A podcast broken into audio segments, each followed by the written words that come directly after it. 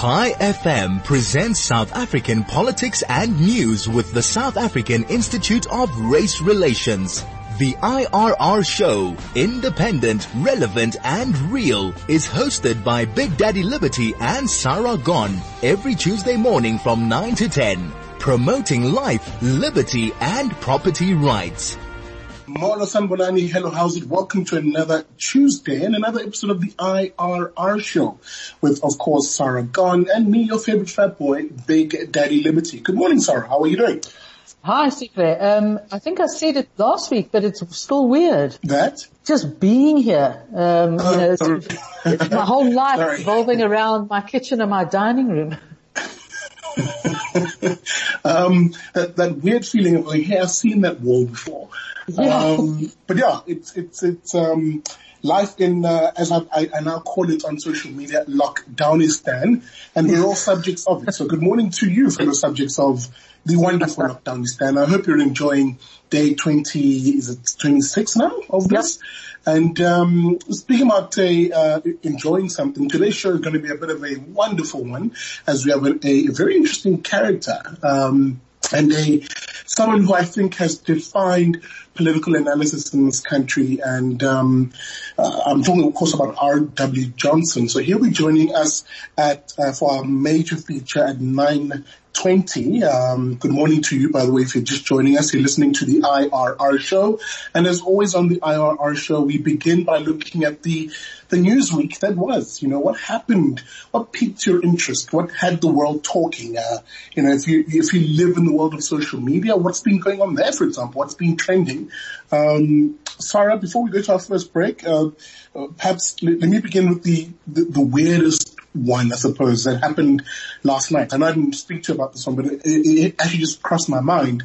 The, the oil price that just s- absolutely collapsed. Um, of course, the one version of oil, the WTI, um, that's traded was trading in negative territory. They were actually paying us to take the oil. Well, the, the, the plus and the, and the negative is this. Obviously, um, given the fact that there's virtually, that there's no economic growth at the moment, people aren't doing anything, the little one is spending on oil is, is little, uh, in, in, in usual terms.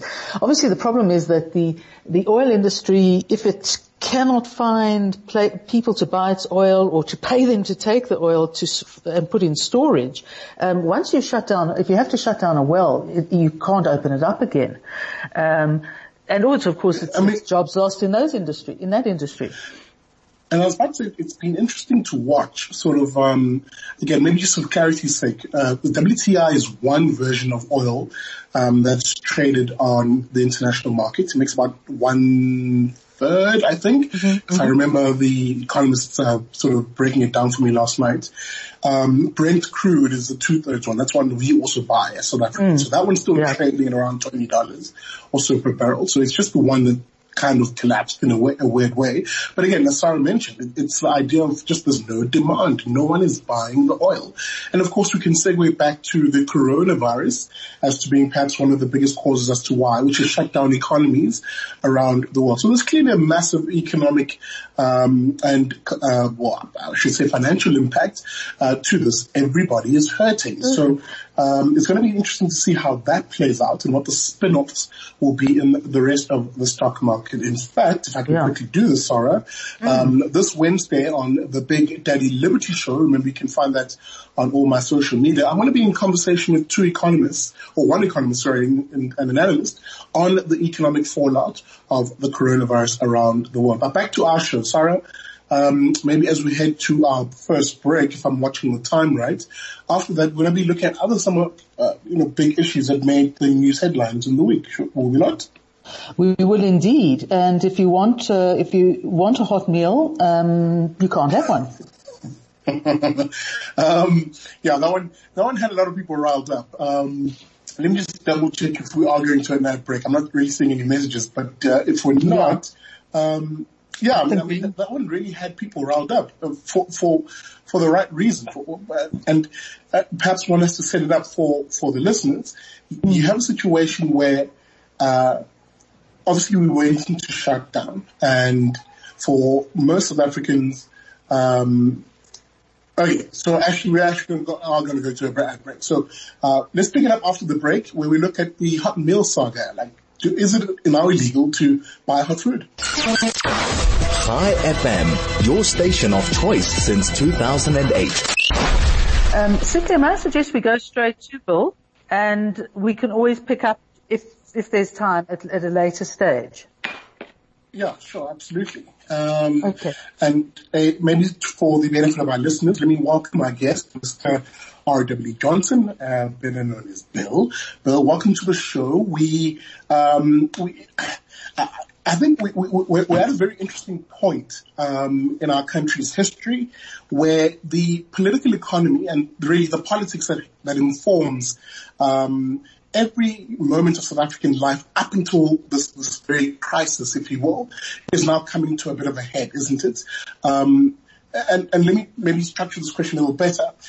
Bill, I've been saying on social media for, for quite a while now that the COVID-19 crisis and this lockdown is but a mere symptom, if you will, of what has been the 26 years pre- preceding it of a absolute shambolic state of our political affairs in this country and the erosion of key institutions that protect um, South Africans. And we're now seeing it, I suppose, um, with a spotlight being shown on it um, by this this this period, if you will, of coronavirus. Am I wrong in this assessment, or is everything rosy? No, that's, I would roughly agree with that assessment, yeah. Okay, a very short response. I was hoping you'd, you'd, you'd, you'd hash that out for me, but um, perhaps we. Well, I mean, I, I didn't know, have we started the interview? I'm not sure what's Yes, going on. yeah. Oh, sorry. Oh, we have. I didn't realise. Sorry, I didn't yes, realise. we're live on air, Bill. Um, welcome to the show. Um, we are live on air. Um, Oh, but sorry, again, I didn't realise. That's that's okay. That's okay. Um, uh, maybe just to sort of cut, circle back. Um, Yeah, you did. uh, we have this we have this phenomenon, uh, I suppose, right now, where there is a resurgence, if you will, by by some pockets of you know South African political life, of this idea that oh, you know. Um, thank God for the Ramaphoria or, Ram, or President Ramaphosa, excuse me, um, because if it wasn't for him, everything would fall um, to absolute pieces. And we sort of forget that we've had 26 years of this, and you know, it, it's. It, am I wrong in, in characterizing what's happening right now as mostly being PR and people forgetting what it actually really means to have been under 26 years of ANC rule? No, I, I think that is correct, and I think that uh, you know the situation we face at the moment is, I mean, first of all, institutionally, the fact that the state says, you know, we're going to distribute food parcels, but hands them over to ANC councillors who in turn play all the usual games with corruption and hoarding and selling them and, you know, this sort of, what else do you expect if you hand them over to ANC councillors? And why is the state handing these things over to a political party's uh, people? I mean, th- this is just fantastic, really. And it was very predictable that this would happen if, um, because this is the way the ANC behaves and we know what follows from it. But it's perhaps more striking in the sense that the financial situation, which uh, is the context for this, is the product of 26 years of uh, ANC rule. And of course we're in a parlous situation. And I find it really quite ironic at the moment because all the usual people on the left and in civil society are campaigning for massive Keynesian uh, public spending, particularly, of course, uh, this idea of a, of a, basic income grant, but also uh, large increases to the uh, child allowance and so on. Now, this is all very nice, but I do hope that at least some of them understand that this would cost round about 900 billion. Now, if you're going to do this, the only possible way of funding it would be through extra borrowing. We're currently paying around 10% on uh, our borrowing, so that's another 90 billion a year in interest payments. Now, given that the budget deficit, which was predicted to be 6.8, could now be anything up to 15, uh, put those two things together and the, the net result is that what you are voting for, if you want a basic income grant, is an IMF bailout. Uh, because it, the state will find itself completely unable to fund these things. And, uh, I mean, it's all very nice just to say we must find the money, but finding the money means going into unpayable debt. The fact that the land bank has just defaulted yesterday is a very clear sign of dominoes beginning to fall. And I think that the, the problem is there are very few economic literates uh, in the ANC, and indeed economic literacy is not widespread in our society. And I don't think people realize quite how dramatic the situation is in terms of these choices at the moment. And we're very, very close to, to the whole, I'm sure Mboweni understands. Mm. But, and I imagine that the, the, the, Reserve Bank people do as well. And I hope and assume that they're telling Ramaphosa and that he at least partially understands. But, uh, mm, sorry. No, uh, so along those lines of, of uh, economic illiteracy, um, it, it's seen in a, in a horrible way in the in the smaller in what I call the smaller sector, smaller in the sense of small business, not uh, not big business. In the responses to whether you to at what point you can or cannot buy a hot meal, um, that the the BE, that uh, uh, uh, BEE uh, criteria from charters will be applied in the tourism industry. It's, it's, it's got a sense of the, the, the bizarre and the absurd, but it suggests that we're dealing with people who actually don't really seem to understand how people live. Uh, well, uh, yes, look, it's a, it's a peculiar sort of parochialism, uh, which enables people to make rules like that. I find the whole thing about cigarettes and um, alcohol not being allowed peculiar, and, and mm. the idea that we should be damaging our wine exports at this moment when we need every bit, single export we can is fantastic. I, I, simply cannot understand the reasoning behind that. But I agree. I mean, there are many different aspects to this lack of economic literacy. Uh, and, but partly, you know, the government is very parochial. It, it mm. most of the people within the ANC alliance are people who think only within South African terms, who have very little sense of the international context, and don't seem to realise uh, that we are a small economy and we can't really afford to act as if we are a large independent power able to set the agenda because we're not in that situation. Um, are we not? It, does it not suggest that there's a, a complete lack of coordination under uh, Nkosazana Dlamini Zuma, who's the ultimate minister um, in charge of the in charge of the lockdown? Because last week the, the wine industry could transport wine for the purposes of export, as could mines could uh, start opening. This week, you can't have wine, you can't transport wine, and no exception is made. So the wine industry is forced to go to, to court to, to open things up as, I, as I think the, the mining industry as well. Um, it seems like as soon as you go beyond the medical component, which is fairly reasoning, reasoned, um, you get, you get chaos. Um, and it seems like what we're living with is the management by the same old, same old. And to have someone like uh, Dlamini Zuma there is just extraordinary. Uh, well, sorry, there sorry, we are. Bill, it's what we got. Um, you know, uh, sorry, Bill. Can, can, I can I just do a kind of thought from it? We, we need to take a very quick ad break, uh, but when we come back, we'll pick up on that question and we'll pick up on the conversation. Okay, fine. Chai FM, 101.9 megahertz of life. Um, thanks. We are back, and uh, uh, we were talking about the co- lack of coordination of the uh, of the cluster that is looking after the pandemic.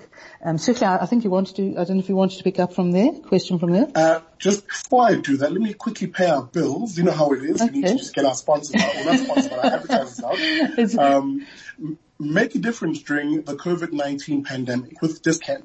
Your Dis-Chem benefit points can now go towards supporting the Independent Solidarity Fund set up by the President. Dis-Chem is matching rand for rand all point donations and will kickstart it with an upfront 2 million rand. Monies raised will go towards saving lives and assisting people in need. Donate now by converting your points via the Dis-Chem app or website. Together we're stronger. Together we can overcome the pandemic. Dis-Chem, pharmacists who care. Sarah, you were saying? Now, I was just talking about the, the, other than the health minister, the seeming lack of coordination or imagination of the cluster of ministers that is looking after this pandemic. And I'm reminded that uh, the, the, the, minister in charge, in Nkosazana Dlamini Zuma, was the health minister who essentially banned successfully banned uh, smoking in public places. Is this not really a sign of the inherent um, autocratic nature of uh, of the ANC when when it has the ability to get a little bit of extra power? Well, you know, uh, I suppose one could take that uh, as point of view.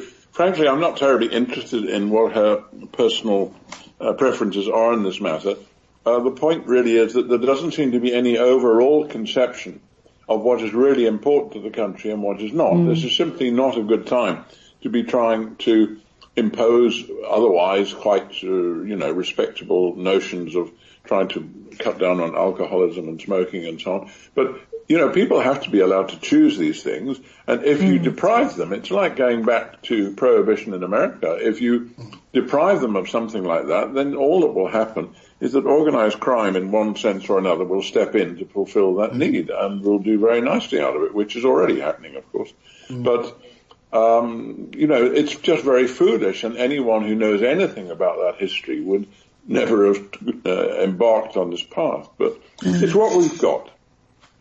Absolutely. Bill, I actually want to zoom in on this because I think you're opening a, a necessary can of worms in this conversation, which is the idea that since the beginning of this lockdown, we've seen uh, social partners, uh, you know, civil society organizations like the media, and of course our politicians essentially expose themselves as having a very poor concept and understanding of, of liberty and civil liberties. How, for instance, you can have a media that just clap on um, and almost goad on politicians who are suggesting that, you know, through arbitrary means, um, they should be able to just, you know, impose their will at times, um, even being caught out flat out lying. I mean, a good example, just very quickly, is the uh, Trade and Industry Minister uh, Ebrahim Patel, who last week Friday told us that there are regulations against so-called hot food or the preparation and, and selling of hot food, and then only to find out that on Sunday, um, you know, Minister Nkosazana Dlamini Zuma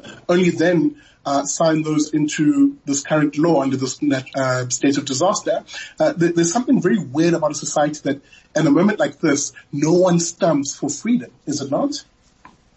Well, yes, uh, you know, I suppose that's that's true, and uh, it's it's not all that surprising. But look, it's just part of the general confusion and the fact that you know the ANC's run out of ideas it finds itself increasingly in a situation which it doesn't know how to cope with, and we get sort of distress signals of every kind. And uh, already as people begin to glimpse the possibility uh, that this will end up in having to go to the IMF, uh, that, that idea produces a complete hysteria. Uh, mm-hmm. And people, I mean, I, have noticed there have been articles in the press in which people say that, you know, the uh, IMF is itself a, a, a, sort of den of disease and will bring worse diseases to us. And you think, what is going on? You know, what do people, how do people believe things like that?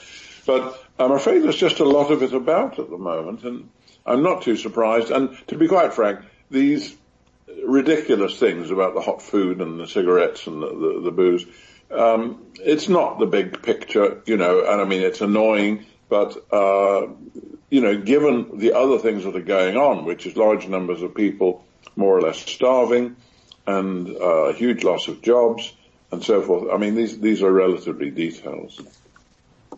Well, one does get the sense, and I wanted to chip in here, that, that we're being primed for something here, Bill. Um, you know, there's a, a, a, record of history which does point to an ANC which ever increasingly wants to centralize more power, to centralize more authority within the national government. Um, and of course, with that, and with that particular ideology that underpins that, um, we, we, know there are certain policy ideas that are being advanced. Things like a national health insurance, for example, the expropriation of land without compensation, etc. Do you not think that there is, as you know, some political voices have said, you know, um, never, never, um, never, never waste a good crisis. I think is what they say in politics. Um, do you not think we're seeing a political elite in this country sort of um, cajole us in that direction, saying, "Oh, look at how we dealt with this COVID pandemic. Now you can trust us, for example, with something like the full control of healthcare through the NHI." Or am I being a little conspiratorial here? I doubt whether there is any coherent plan of that kind. I'm sure you're right that the tendency, you know, that people will, uh, well, you can already see it. There are demands coming from the SACP that uh, that the sort of forced coordination, and I mean, thank goodness it has happened, of the private and public health sectors uh, in this crisis. Uh, you immediately got demands from them saying we must just take over and completely sort of nationalise the private health sector. Uh, of course, there will be people who see the opportunities and things like that, but I don't think there's an overall coherent plan at all. I, I think that there are just instincts in that situation, but that the government is not sufficiently well organised, not sufficiently intellectually coherent to have such a plan. So I, I, don't myself feel that we are being prepared for some master plan which they've got in mind. The problem is rather the opposite, that there isn't a plan, and that's why when the cabinet meets to produce one, we're then told they've not been able to agree on anything, and we still don't really have any perspective on how we're supposed to exit from the lockdown and what the plan ahead is and so on. Um, and I don't think they know. Mm. Um, that, uh, uh, Bill, that is my impression. Um, but, and, and, one of the things that's starting to appear more and more in articles on the subject is the necessity for a plan that does move us out of a, a hard lockdown for all the reasons you've talked about, and particularly the, the, the appalling state of the economy. Um, but since we're having this argument about going to the IMF, um, what do you see is the possibility of delving into pension and provident fund um, savings, uh, particularly given the fact that there have been reports of big business and uh, government t- uh, having talks about them? Well, look, uh, one, the idea that the government could um, take over the PIC and use that money, or the UIF fund, uh, those are both plausible. Uh, first of all, the government guarantees the public service pensions anyway, so there doesn't really need to be a separate fund uh, to provide for that. If you take France or Britain or m- many other countries, uh, there's no such separate fund. The government simply guarantees the, the, pensions and has to stand by that guarantee. The problem here, of course, is that the government has given guarantees on various things and then not been able to honour them. So mm. I suppose the civil servants feel safer with a separate fund. But nonetheless, the government could mobilise those funds the problem is, by the way, the PIC owns far greater share of the stock market than any other single organization. If you want to uh, extract large amounts of cash from it, then you would have to uh, sell enormous amounts of shares, and uh, the market is down.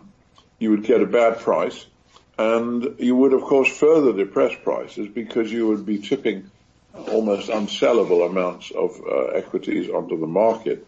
So there are problems there, but nonetheless, that, that you could do. But beyond that, you would need a lot more than that, you see. Mm. And uh, there are gay suggestions that private pension funds should also be somehow pulled into the game. I don't see how legally you can possibly do that. No one has the right to take over a private pension fund which somebody has set up and has been contributing to over many years. It's simply theft if you take that. Mm. So mm. Uh, I can imagine that you might try to legislate prescribed assets, mm-hmm. but the problem is, and Michael Sachs made this point quite clearly last week when he was called in, and I think he knows what he's talking about, that even mm-hmm. if you do all of those things, you will, as he delicately put it, still have to mobilize considerable international resources now what that means is going to whoever, the BRICS mm-hmm. Bank, IMF, World Bank, and uh, asking for large amounts of money. So, you know, that is uh, looming as, as uh, a possibility, whatever else happens. So uh, essentially what we're probably seeing is the one side of the ANC trying unsuccessfully to persuade the other side of the ANC that uh, the IMF is not the devil incarnate. It is a lending institution that lends with conditions, like most lending institutions. Um, I, I, don't know. Is there any way of getting at all possible possible way of getting past this ideological? Well, it's not so much divide, but perhaps for some people, some uh, common sense has prevailed, but with most others, probably not. Well, First of all, let, us uh, you know, the IMF is talking about some relief program for uh, emerging markets uh, such as this, uh, which is related to COVID-19. Now, uh, Mboweni has quite rightly said, of course, we would be interested in anything that comes available from that. But that would be, uh, you know, useful amount of money, no doubt, and it would be relatively unconditional. Uh, but that would only go so far, and there are something like 90 to 100 countries wanting such relief, so there wouldn't be an awful lot to go around. The larger question is the question of a proper bailout, where you have to apply for a large loan. Uh, now, in that case, of course, conditionalities do apply. Now, at the moment, I see the ANC's Economic Transformation Committee yesterday said that they were all in favour of the government getting anything they could out of the IMF and the World Bank, uh, provided that uh, South Africa's sovereignty was respected, i.e. no conditions. Uh, now, that's all very well if you want relatively small-scale help to do with mm. COVID-19, but if, as I suspect, increasingly, they're going to need a large-scale bailout, then there's no avoid, uh, avoiding conditionalities. Mm-hmm. But Bill, and I, I, must pose this to you because I think um, the average South African who was maybe reading into the news cycle would have thought, uh, whether rightly or wrong, that hey, maybe there is a glimmer of hope. Uh, maybe we are heading towards some uh, form of reform, and I'll use um, government stance on SAA as an example. That had a lot of people sort of rather excited, um, which I know sounds really lugubrious because, you know, people are losing jobs and the like. But obviously we, we as a, a country are very aware of the fact that we've been propping up SOEs, for example, um, to the expense of spending in other areas, which perhaps would have been much more fruitful. Perhaps those individuals will then look to that and go, well, you know, maybe this government would take an IMF loan and would accept um, some of the you know sort of con- uh, conditions, structural adjustment type conditions. Um, are, are, those people being woefully optimistic, or is there a glimmer of something in that direction? Well, no, I think it's a developing situation. But look, first of all, we haven't yet had quite definitely the end of the SAA and uh, South African Express story. Mm. We are assuming that, I mean, Pravin is, Gordhan is meeting with them this morning and so forth, but, you know, we haven't actually heard a government minister stand up and say, you know, we are now going to liquidate this airline or, or whatever. And, you know, we've got to hear that before we are sure that they've really gone the, the whole hog on that. But because um, I, I, know that there are still very strong pressures from COSATU and so forth saying that this must not be allowed to happen. So let's just check that, that we're right about that.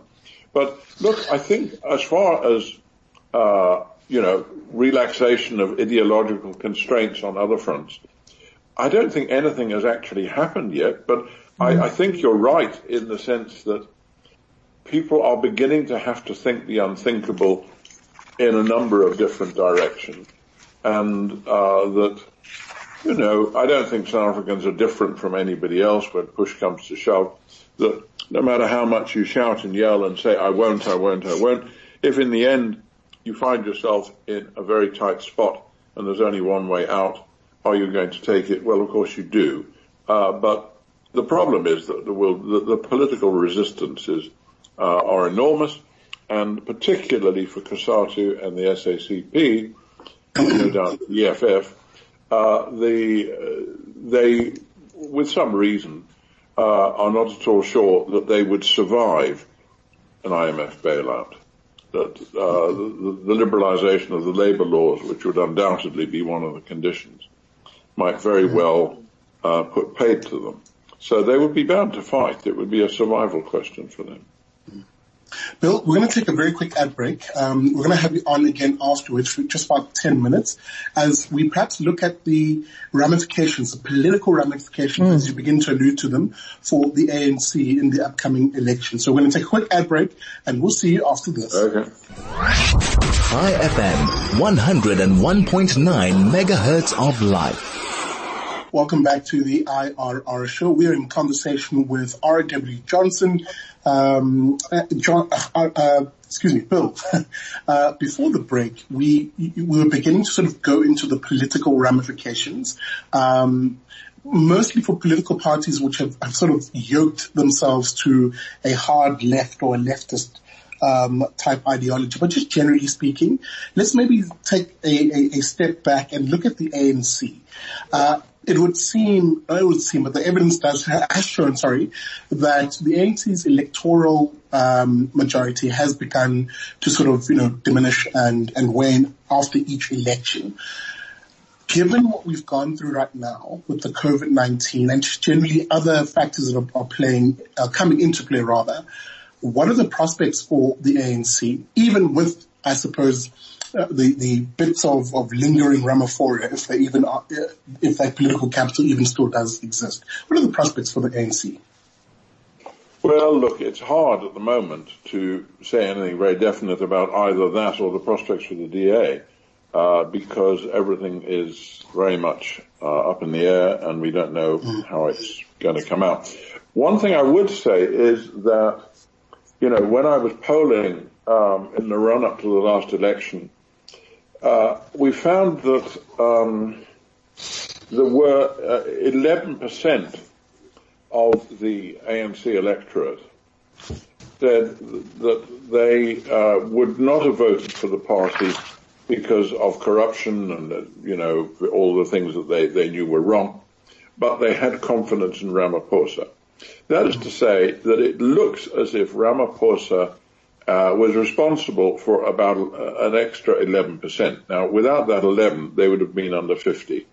So certainly his standing is very important to the party now, and they are more dependent on that uh, than they have been on. I don't think that Mbeki's personal standing was important, or, or, or Zuma's in that sense.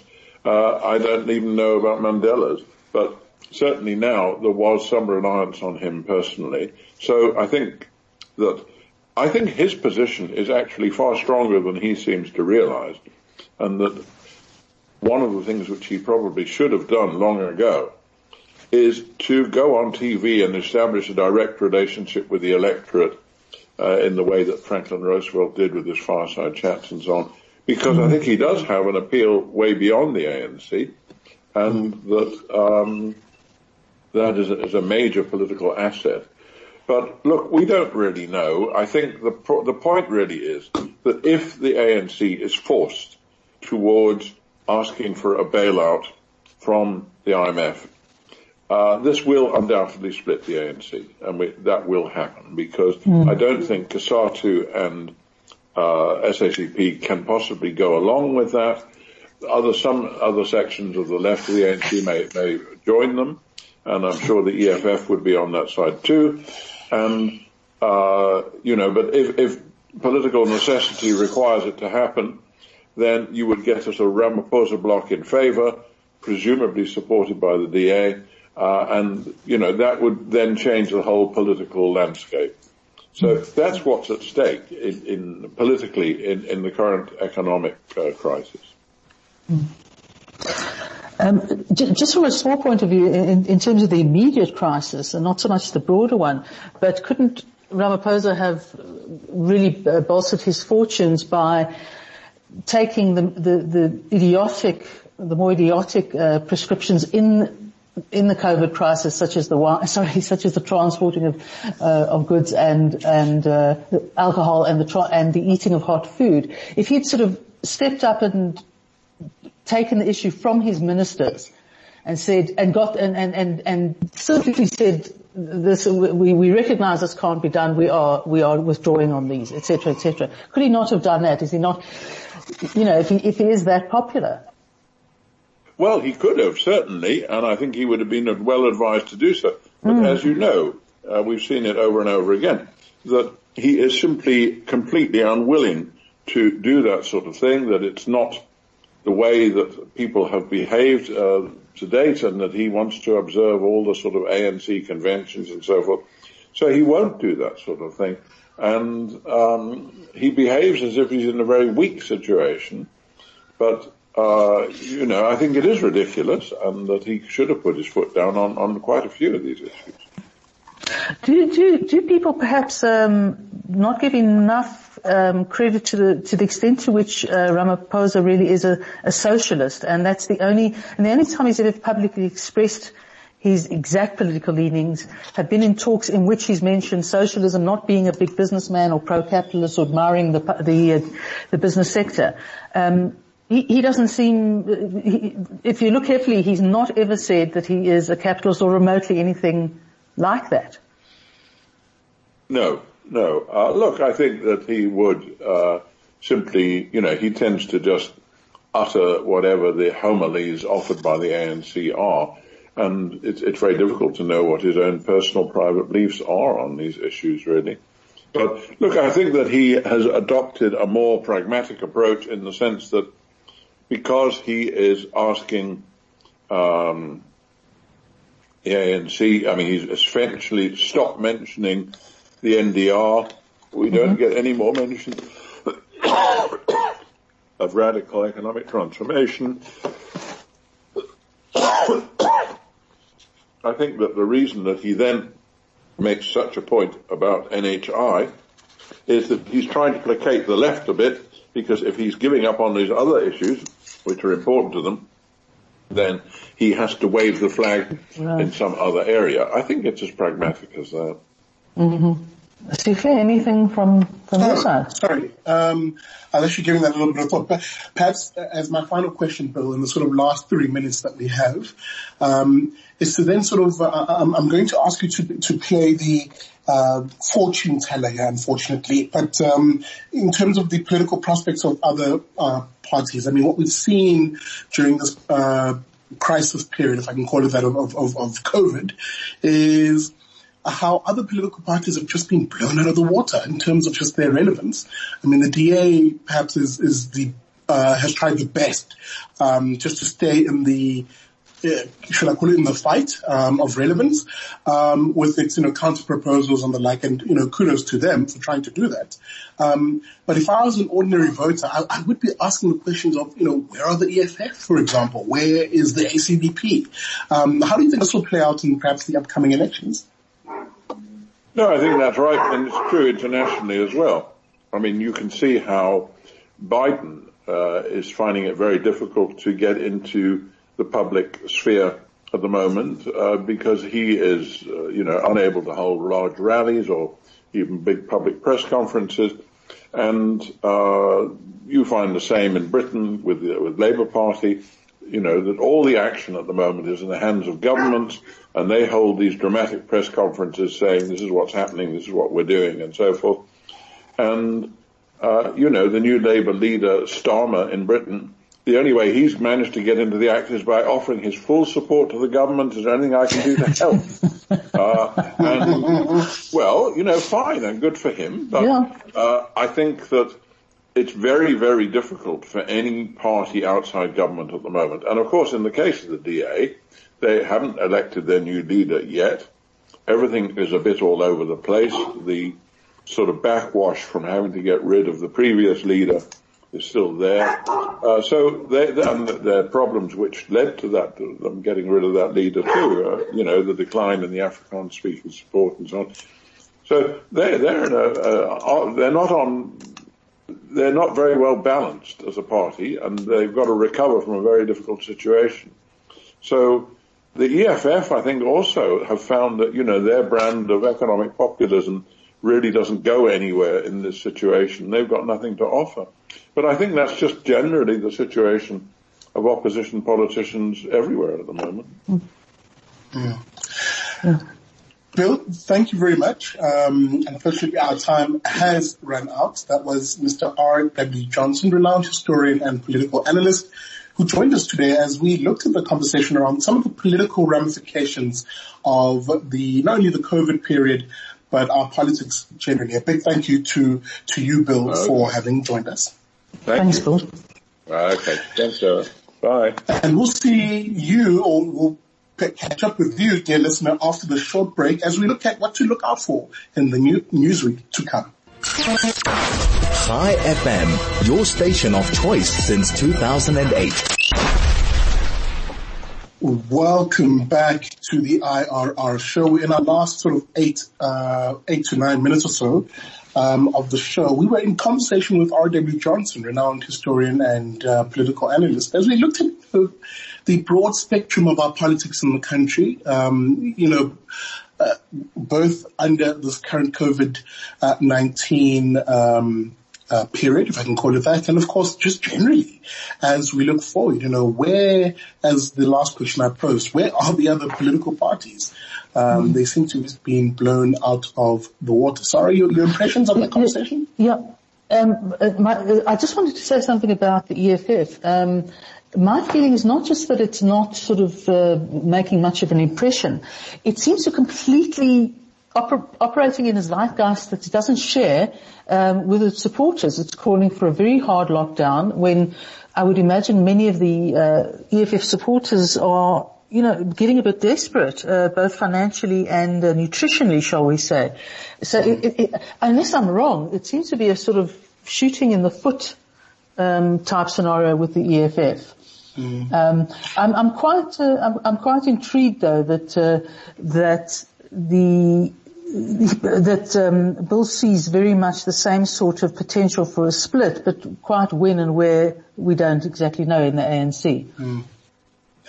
Yeah, I mean, I, I, I, found it very interesting to see, and again, it's all anecdotal insofar as social media, but I've seen on social media how even some of the staunchest supporters of not only the EFF, but other political parties too, have in, been quite vocal in their criticism of their leadership. You know, there, there is a growing sense and awareness, if I can call it that, of just perhaps how aloof our political elites are to mm. the people on the ground. It's played out mm. in all sorts of ways from people criticizing, for example, the dismissal of how um, you know, uh, authoritarian, tough, and really humiliating the conduct, for example, of our security forces has been mm, on mm. mostly poor and, you know, I must, it must be said, black communities in this country. Mm. um, right down to even, um, you know, a Julius Malema who, uh, for instance, prior to this was saying, was like, oh, we should open up all the borders and, you know, there shouldn't be any control over who comes. And even as people were saying, look, this is clearly a, virus that's being mm. spread by the ease of uh, tra- travel. And again, I'm, I'm not saying the ease of travel is a bad thing or a, a problematic thing, but, you know, there was, and there are obviously calls for that to be looked into as, as a mitigating factor when you do have a crisis like COVID.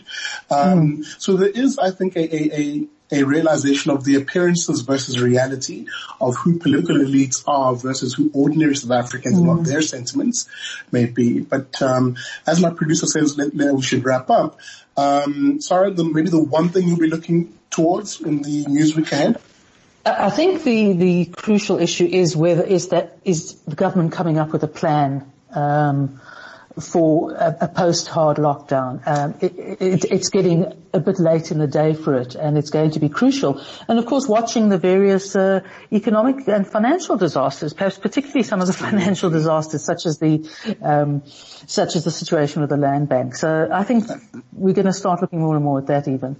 Absolutely. And on that particular topic on Wednesday at 1 p.m., just watch out for the Big Daddy Liberty show on my social media platforms where we're going to be looking exactly that with economist Russell Lamberti and Mpiyakhe Dhlamini from the Free Market Foundation. And of course the BDL show on Chai FM on Friday at 9 a.m. Guys, thank you so much for listening to the IRR show. You can find us, remember, on the Daily Friend website, dailyfriend.co.za for all the news analysis and opinion. My name is Big Daddy Liberty and we've been with Sara Gon and we'll see you guys next week Tuesday.